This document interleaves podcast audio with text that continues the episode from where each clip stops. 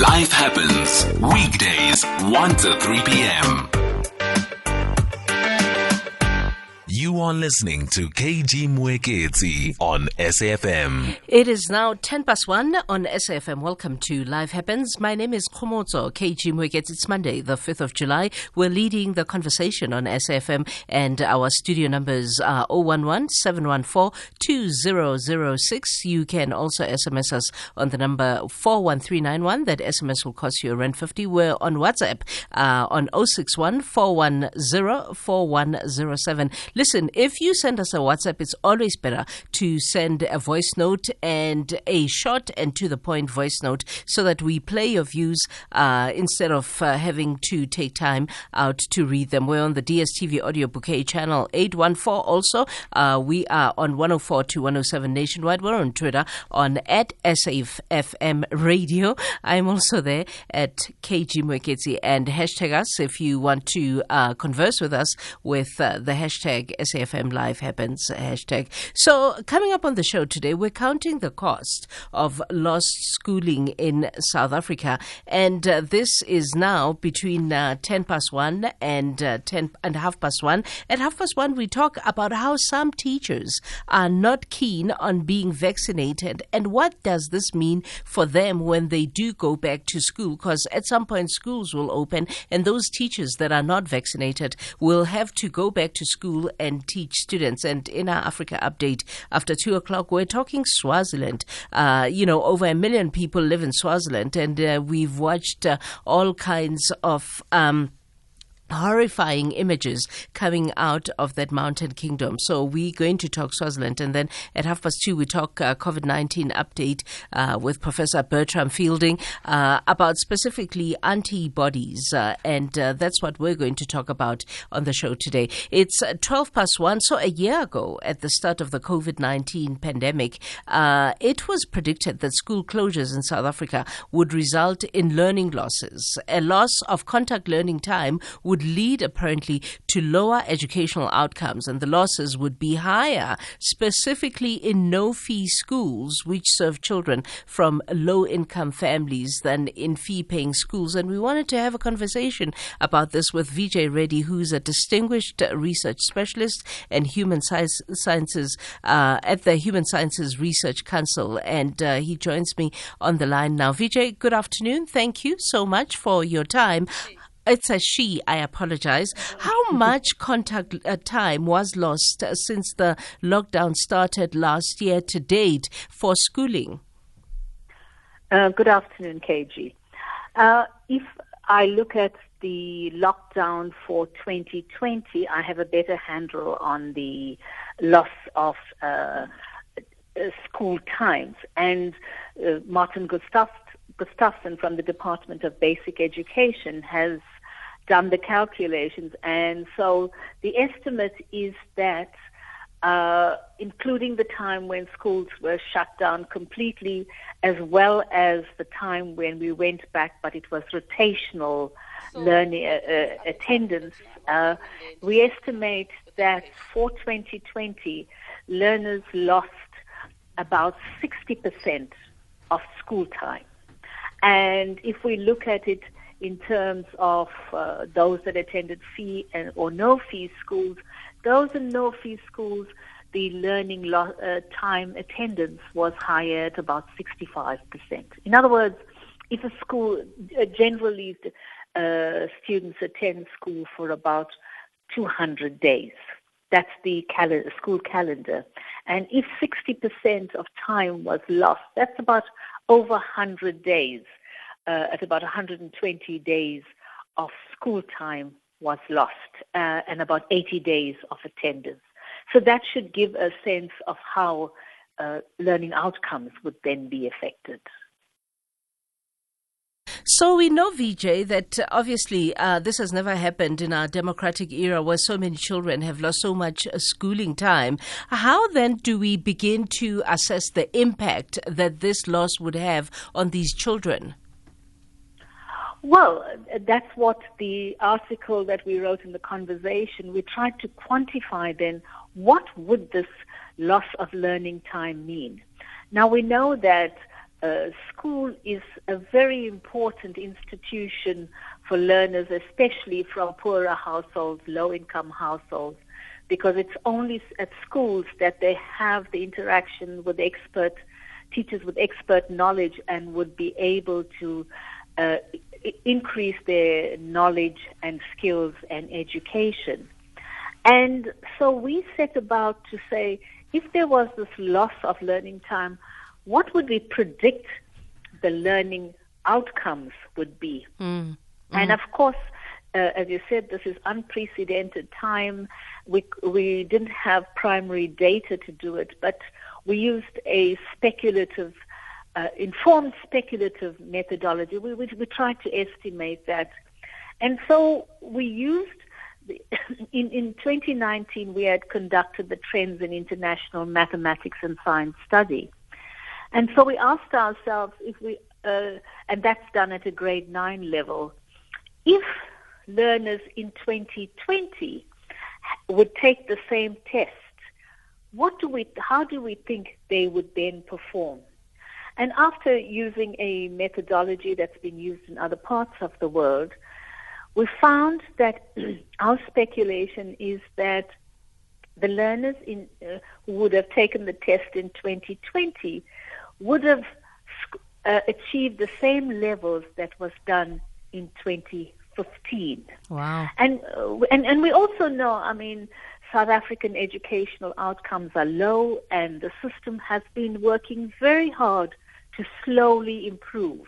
Yeah. And from 2015 to 2019, we did show an improvement, small, but we've shown an improvement. Yeah, yeah. But by the end of 2020, our speculation is that if the learners took exactly the same test, their achievement would have been the same as 2015. Wow. Hence, hence setting the educational system back by about five years. But then also the complication is further made by the kind of schooling uh, these children go to because the findings seemingly uh, vary depending on what kind of school a child comes from. Uh, a no fee school versus a fee paying school.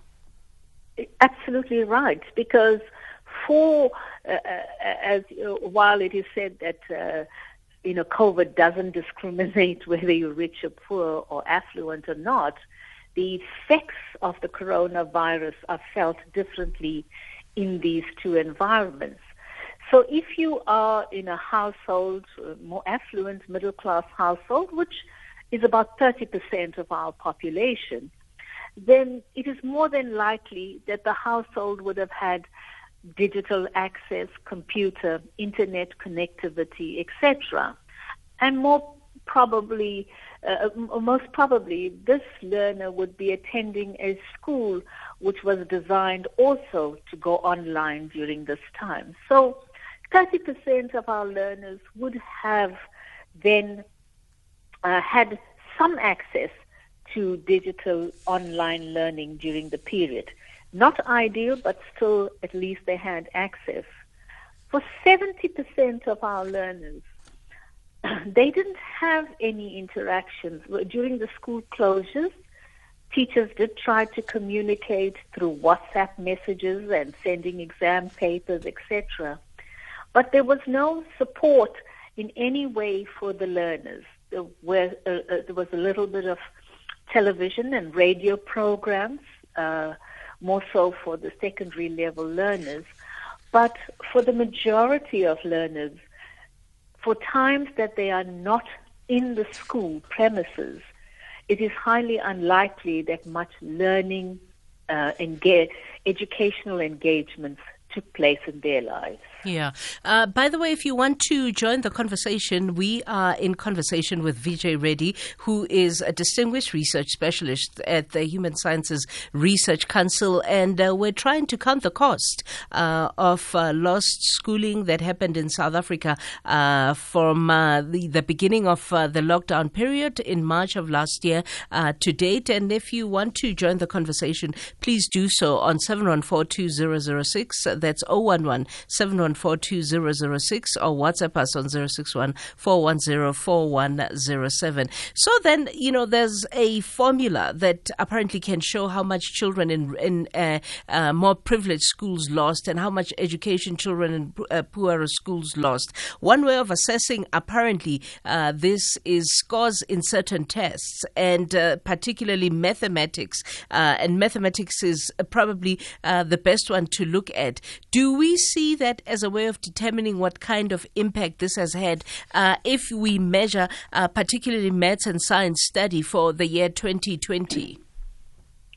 Yes, uh, and, and to try to concretize this, KG, in 2019, through this the same test that we administered, we found that we oh, we estimated that 40% of our grade li- uh, nine learners would be categorized as mathematically proficient.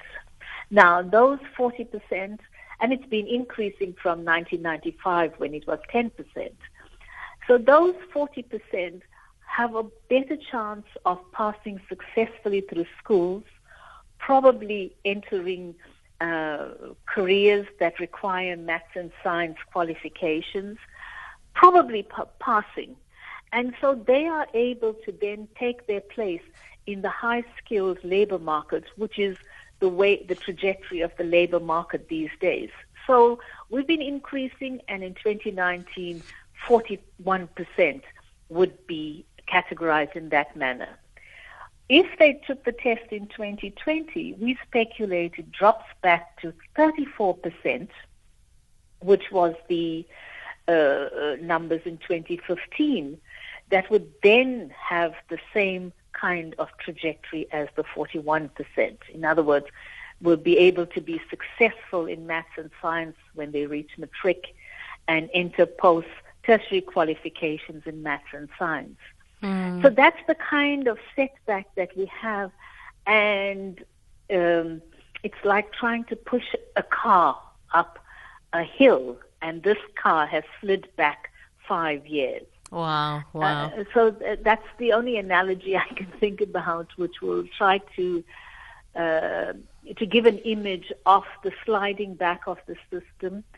And so this is the, the challenge that's uh, unfortunately our, our youth are going to face that there has been this loss of learning time. Yeah. And the speculation again from the Department of Basic Education is that it will take a while till about 2030 before we can come back to the educational levels where we want to be.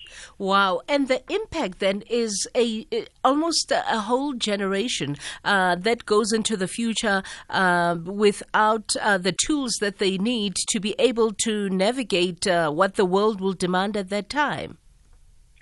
Absolutely, and that generation is uh, that's affected more are the ones that are from poor households and need education the most in order to uh, move out of uh, the, that scenario and get into better paying jobs and future better earnings, etc. Yeah. So it's it, well, I must say that globally there's also a loss.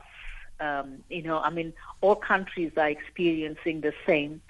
The difference is that in most, and, and of course the learning outcomes uh, are affected more for the poor.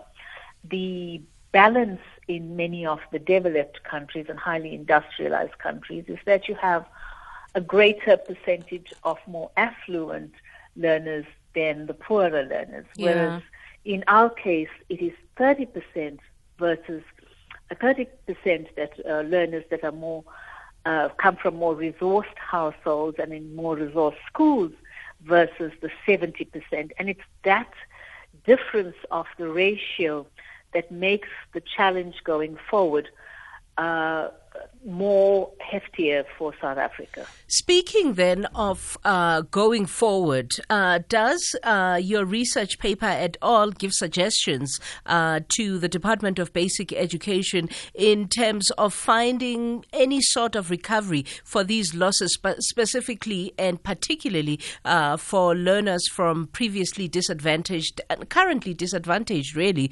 communities? Currently, yes, it's currently as Yeah. well.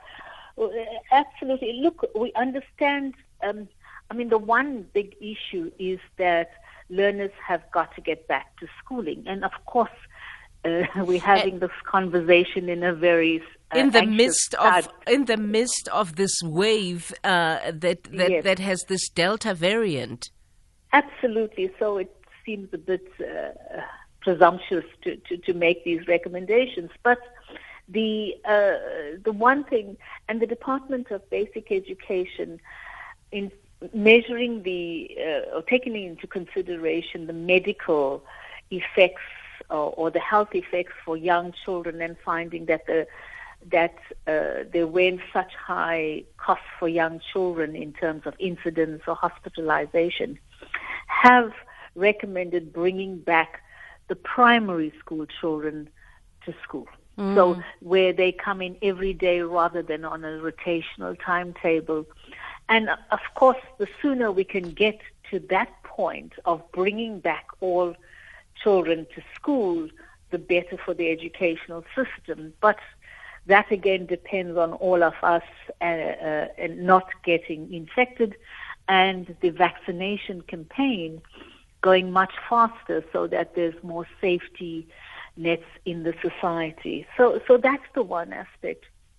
The other aspect, given that there's this pandemic and it has been around for a while and, and would have, will continue to be around, I was surprised that the Department of Basic Education didn't invest more in terms of radio, television, educational programs. Hmm. And this is where the media, uh, because radio, you can be in your own household and lis- and be safe, and still listen to educational programs on radio. Yeah, yeah. And so I, I, there's there's so many things that one needs to um, see to, but the uh, the media and educational television and radio could be one avenue that we invest in because if this virus is around for quite a few years and there's disruptions, and remember that for because of structural conditions, majority of our learners won't be able to access